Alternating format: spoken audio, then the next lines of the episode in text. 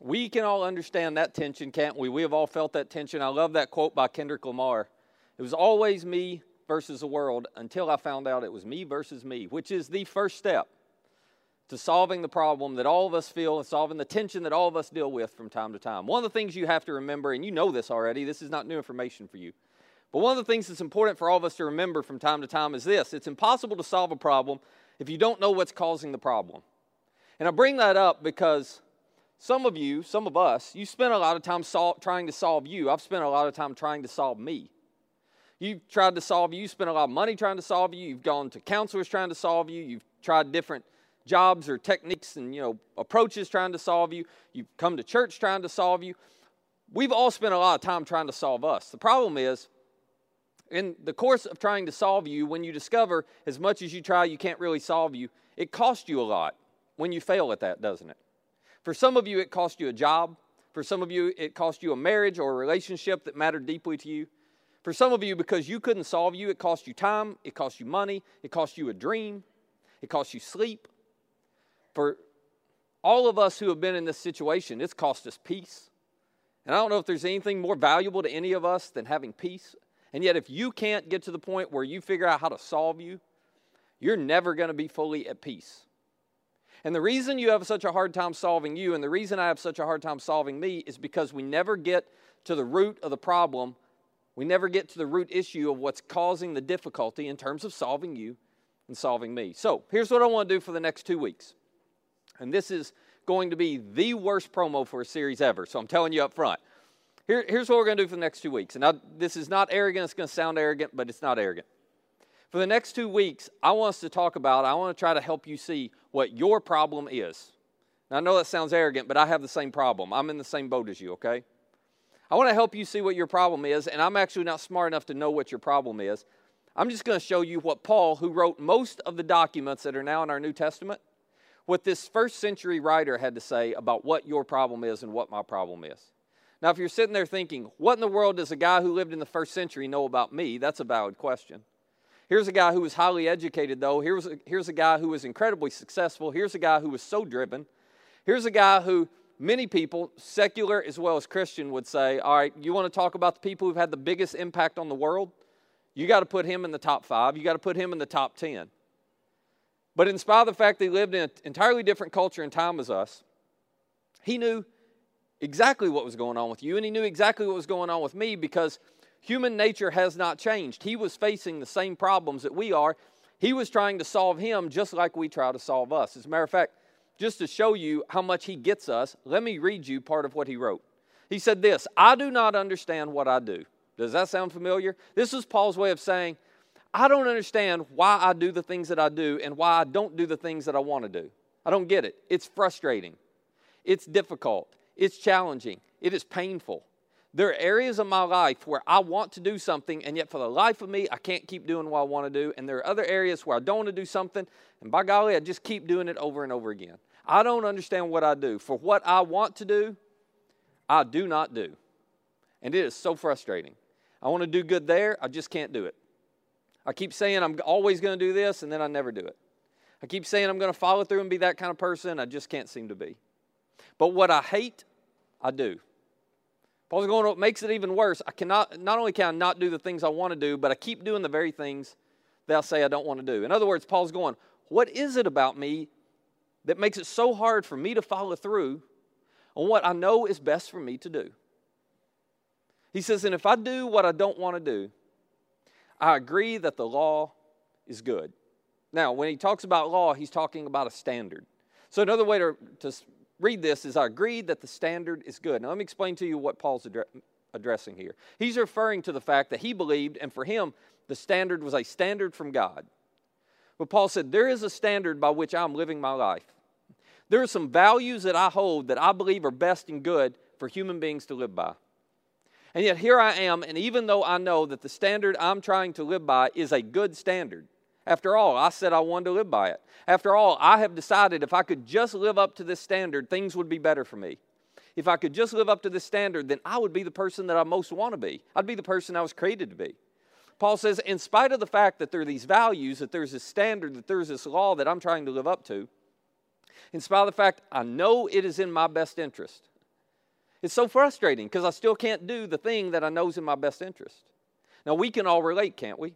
Because you have a standard by which you live your life. For some of you, for those of us who follow Jesus, it may be the standard that God has given us. And you say, okay, they're my values. I've adopted His values. I want to live life the way He said to live it. I think that's what's best for me. And yet, in spite of the fact that you know what's best for you, you struggle to do it. For others of you, it may not be God's standard, but you have a standard. It could be the standard your parents passed on to you, and you spend your life trying to live by the values that your parents instilled in you. Or it could be society standard. This is the thing that most people in society believe is good and true, so I'm going to live by those values. And you think there is a right and a wrong. You think there's a right and wrong. And the reason you think there's a right and a wrong is because you are convinced there's a standard by which everyone should live their life. For some of you, you have made your own standard. You've taken some things from here, some things from here, some things from here. You've come up with your own standard to define what's right and wrong, what's best for you. But think about this in spite of the fact that you have some standard and you would say, that is a good standard, I want to live up to that standard. And in spite of the fact that you and I are so selfish that we will always tend to do what's in our best interest, when it comes to the standard of doing the things that we know are best for us to do, doing the things that we should be motivated above everything else to do because it's going to turn out in our best interest, we still can't live up to the standard. Why in the world is that? How do you explain that in you? How do you explain that in me? I know that's best for me. I want to do it. I want to be that kind of person. And I still, as in Paul's words, I can't do what I want to do, and I keep doing the very thing I don't want to do. What causes that in all of us? Well, Paul had an explanation. And here was the conclusion he came to about what was going on in him and what was going on in you and what goes on in me. He says, As it is, it's no longer I myself who do it, but it's sin living in me. Sin living in me? What in the world does that mean? Well, he's going to explain this in just a second. This sounds like a, a really bad sci fi movie. You know, the ones with the aliens that live inside of somebody and, you know, just.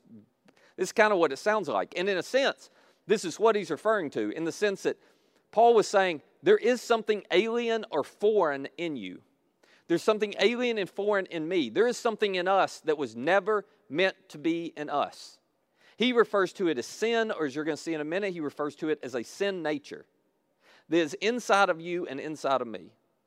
And Paul says, that thing that is in you that was never intended to be in you, the thing that's in me that was never intended to be in me, Paul's saying, that is what causes me not to do what I want to do, and it causes me to do the very things I don't want to do. This is the root of the problem. All along, I was thinking it was me versus the world. It was their fault that that happened. It was their fault that I responded that way. It was their fault that I fell back into that habit. It was their fault. It was their fault. It was their fault. But Paul said, I finally looked in the mirror and realized I think it's me versus me. I think there is something inside of me that is the problem. He goes on. He says this For I know that good itself does not dwell in me, that is in my sinful nature. Now, Paul's not saying there's nothing good in you at all. Paul's saying, This thing that's in you that was never intended to be in you, your sinful nature, there's no good in that. There's no good at all in that. And it's this sinful nature in you that has a power greater than you that's creating all the problems for you. He continues, For I have the desire to do what is good. So he's going, There's a part of me that wants to do the right thing. There's a part of you that wants to do the right thing, isn't there? There's a part of you that wants to be that kind of person. There's a part of you that aspires to have that kind of character. There's a part of you who wants to treat people that way. There's a part of you who wants to live up to that standard. He says, For I have a desire to do what's good. My problem is, I can't carry it out. Sound familiar? I mean, we all get that, don't we?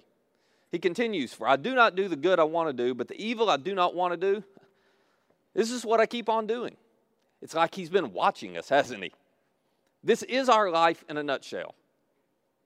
You say, no, no, no, Matt, I'm real disciplined. I'm able to do, okay. But for all of us, in spite of however much discipline you apply to your life, for all of us, there are some areas that discipline just doesn't seem to work, does it? We've all got those areas that we've tried and we've tried and we've tried and we just haven't been able to make any progress. I want to eat healthy and exercise. I'm committed. I'm going to eat healthy and exercise. We just can't follow through. Time and time again, we try. Time and time again, we fail. And it's not somebody else's fault that we fail. We self sabotage. We do it to ourselves. We do the very thing we don't want to do. I want to be disciplined with my spending. I want to live on a budget. I want to create margin. I don't want to have any debt. We know it's in our best interest. And yet, time and time and time again, we self sabotage. And we end up right back doing the very thing that we said we didn't want to do, doing the very thing that created the problem and the pain for us to begin with. I don't want to look at that stuff anymore. I know looking at that stuff is creating an addiction, it's creating a problem. I'm not going to do that anymore. And then next thing you know, you turn around and do the very thing that created so much pain for you and for other people. And you repeat it again after. Imagine this after seeing the pain it created in somebody else's eyes, after experiencing the hurt it created, not just for you, but for the people you care about the most. And after saying, I will never do that to you again, then you do it again. Or after promising yourself, I won't do that again, you do it again. I, I want to be a good person. I want to be a good husband, a good father, a good son, a good daughter, a good spouse, whatever it is. We, we've got this ideal, we have this standard, and then, in spite of the fact we know that's best for us, we can't seem to live up to it. Why in the world is that? Again, you can't solve a problem if you don't know what's actually causing the problem. You can try to monitor those behaviors and control those behaviors, but it eventually you slip up, and eventually you slip back into the same habits and the same patterns. So, what is the problem? It's not more information, is it? Is the reason that you and I struggle with what we struggle with because we don't have enough information? I mean, this is the approach that our culture tends to take. Well, clearly, we just need a little more information. Let's just help them know a little bit more and educate them a little bit better, and then it'll solve all that. And I'm all for educating people. But you don't have an information problem, and I don't have an information problem. I mean, think about it. Do you really need to read another book on healthy living to know what to do? Oh, you already know. Do you really need to read another book on financial management? Do you really need to listen to somebody else tell you, hey, why don't you spend less than you make and pay off all your debt? No, you already know. Do you really need somebody to tell you that pornography poisons your mind and your relationships? No. You already know. Do you really need somebody to tell you you shouldn't cheat on your spouse? You already know. You really need somebody to tell you you should be honest, stop being dishonest. Even if you think it's going to get you in trouble, quit lying. No, you, you know that already. Do you really need another self help book? Now, there's, there's plenty of that. You already know what you need to know. We do not have an information problem, we have a motivation and an application problem. And this is the cycle of our lives, isn't it? I want to do this and I can't seem to do it. I do it for a little bit and then I slip right back. And I don't want to do that and I'm able not to do that for just a little while and then next thing you know, there it goes again. There it goes again. So, what do you do with that? What is the problem? Paul says, Your problem is actually not an information problem, your problem is an in you problem. Paul believed you have a sin nature and I have a sin nature inside of me. Not that we just sin every now and then but we actually have a sinful nature in us that is creating all the problems for us. So, how do you fix that? What do you do with that? Why in the world would Paul go there? If there's something in you that should never be in you, that was not intended to be in you, how do you deal with that? Paul believed that thing, that sinful nature, it's way more powerful than you or me, which is hard for some of us to swallow. Some of us are proud enough we think we can overcome anything. And it's why no matter how many times we hear there is help available, we don't want to take help. We want to beat it on our own. Paul would say, You will never, ever beat it on your own. You will always be defeated. But there is a solution. Here's how he described the solution He said, You see, at just the right time when we were still powerless, there's that word. None of us want to acknowledge this. I'm powerless. I don't want to feel powerless. Paul says, when it comes to this, you are powerless. In other words, he's painting a picture of there is a part of you that does desire to do good. There's a part of you that wants to be who you were created to be. There's a part of you who wants to live up to the standard that you know is good. But there's also another part of you, this sinful nature part of you, that was never intended to be there, but it's there now. And there's a tug of war between these two things inside of you. And Paul's point is this sinful nature is so powerful, it will win the tug of war every single time. You are powerless on your own to beat it. And again, for those of us who struggle with pride, this is really hard to admit because we think, no, no, I can beat whatever. I'm strong enough, I'm disciplined enough, I'm committed enough, I will win that war. But your history proves you cannot win that war. Your history proves there are, because there are still areas of your life that no matter how hard you've tried, you've not been able to do what you want to do or be who you want to be. This is why Paul says you're powerless. But there's good news. At just the right time when we were still powerless, he says, Christ died for the ungodly. Well, that's a bit offensive, isn't it? Ungodly. I mean, if you were describing you, let's be honest, I, I'm the same way. If you were describing you, you would say, Well, I'm not perfect. Thank you for sharing that. We had no idea. I always chuckle when people say that. We start out, I'm not perfect. I'm like, we all knew. You were the last one to find out, actually, yourself. So glad to know you're aware now. No, no, we know that, right? We're not perfect. And we would say, I'm not perfect, I'm not perfect, but I'm not ungodly. I don't get everything right, but I'm a pretty good person. I mean, we all know some ungodly people. We could point out some ungodly people. It's a little offensive to us to think, you know, I'm not going to embrace the idea that I'm ungodly. That doesn't make me feel very good about myself. So let me clear a little bit of that up for you. Let me tell you why Paul called you and called me ungodly. Because God is perfect, and as we have established, we are all not perfect. That means we are not like God, which makes us ungodly. That simple. We're not like God, so we're ungodly. And here's the good news you are ungodly, but you are in good company because everybody else falls into the same category. As a matter of fact, as I was preparing this, I thought, you know what I'm going to do at this point in the message? I'm going to pause and I'm going to tell everybody to turn to a person next to them and say, You're ungodly. I thought that would be fun. And then I got to thinking and I was like, No, because some of us would get into that a little too much and marriages would end and fights would break out and just I'd create more problems and it was worse. So, so don't do that, okay? It's in your mind. You can think, That person next to me, they really are. But so are you. So are you. You're in good company. We're all ungodly. It levels the playing field. Now, Here's the beauty of this, and here's what Paul is getting at. Here's why Paul thinks it's so important for us to get to the point where we're humble enough to acknowledge I cannot beat the sinful nature in me. I am not like God, I'm ungodly. He says the minute you acknowledge that, you make available to you the thing you need most to beat your sinful nature. You now recognize the fact that Jesus died for you. Until you realize you're ungodly, then what Jesus did will never be personal for you. It won't matter to you. It will not move you in any way. You will not find it relevant to you. But the minute you discover and recognize, I cannot live up to the standard, I can't be who I was created to be, I'm ungodly. At that moment, you realize you are in need of some help. I keep doing the things that I don't want to do. I can't do the things that I want to do.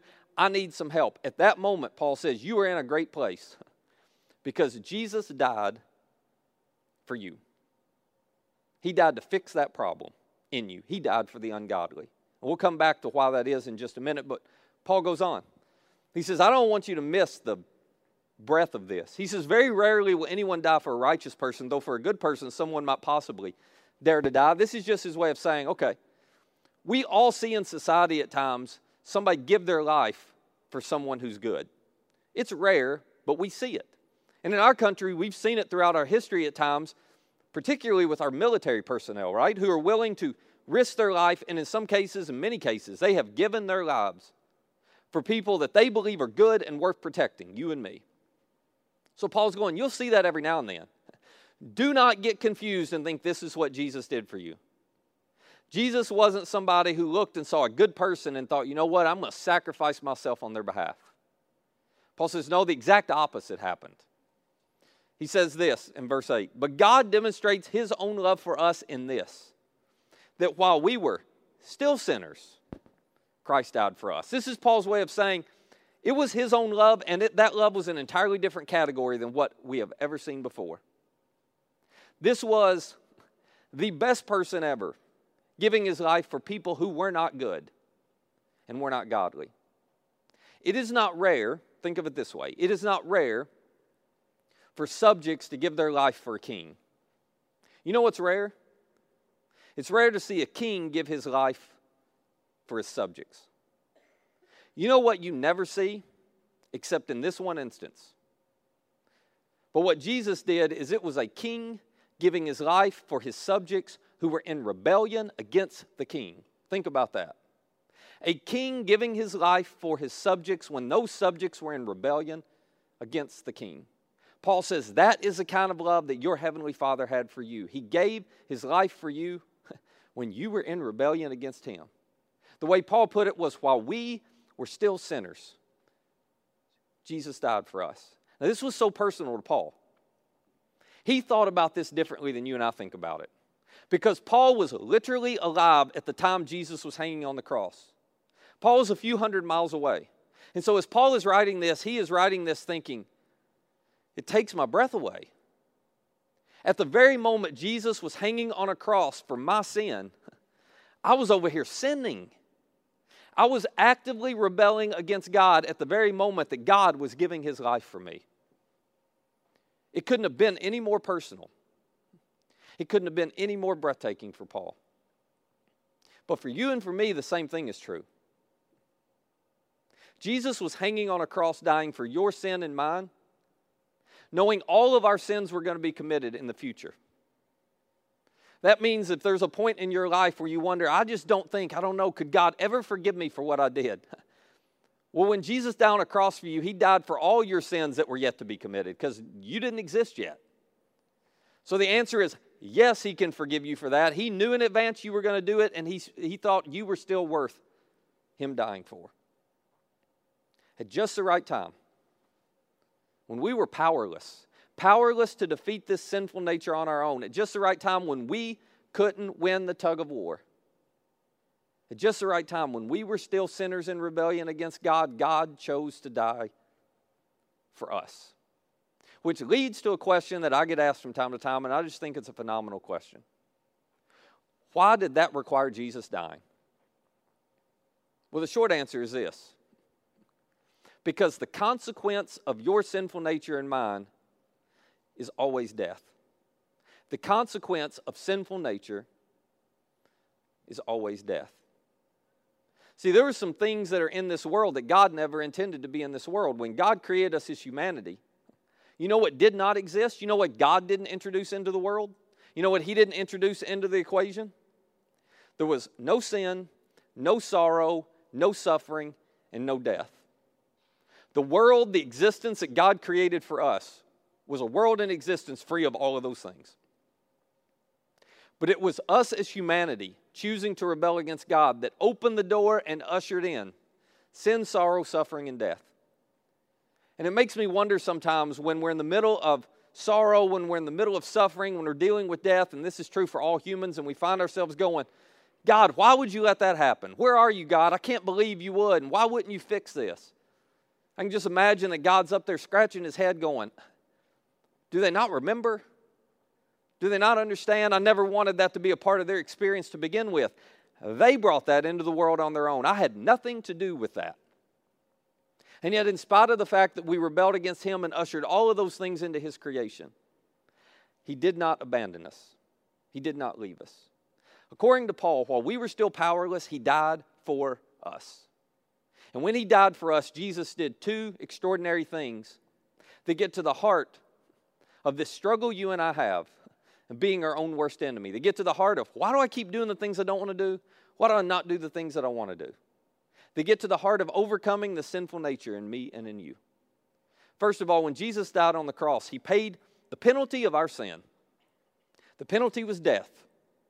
And so Jesus showed up and said, I'm going to do for them, I'm going to take on myself what they deserve to experience. I'm just going to shoulder all the consequences of their sin, put it all on me and I'm going to deal with the separation from God so that they don't have to be separated anymore.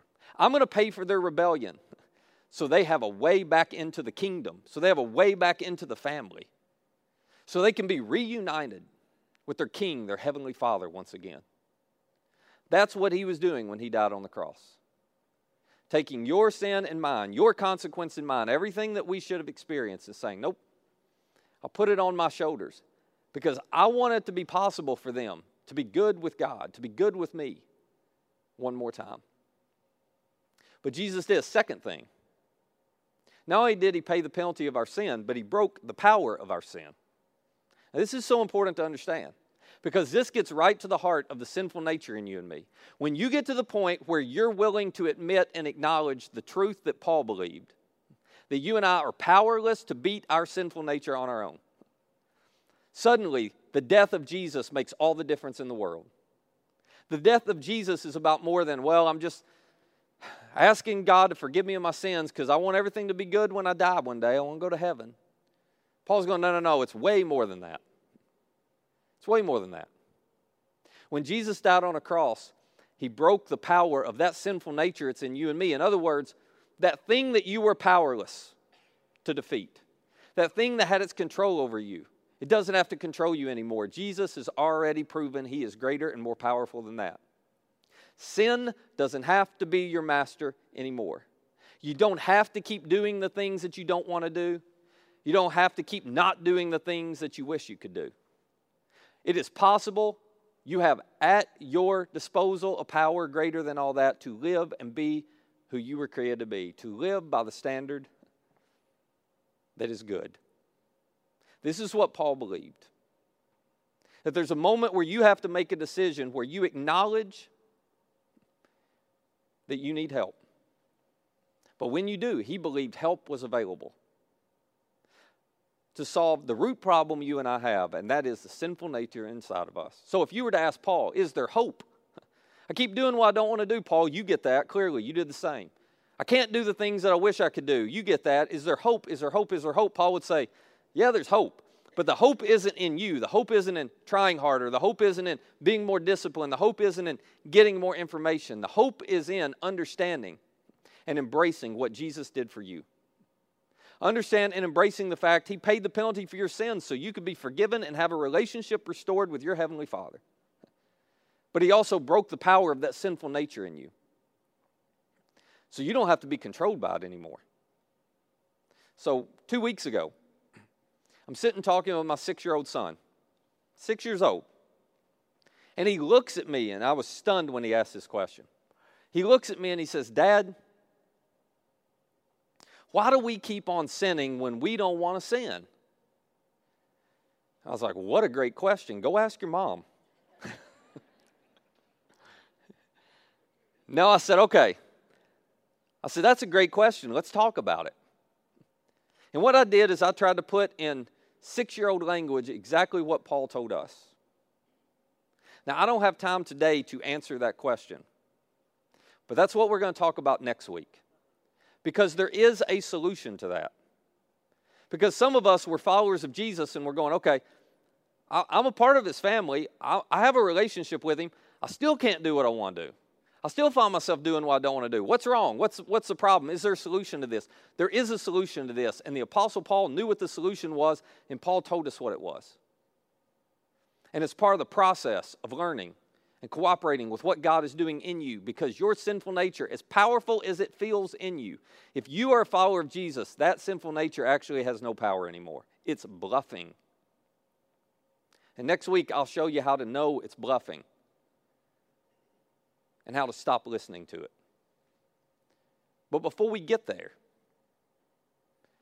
the first step is this for all of us.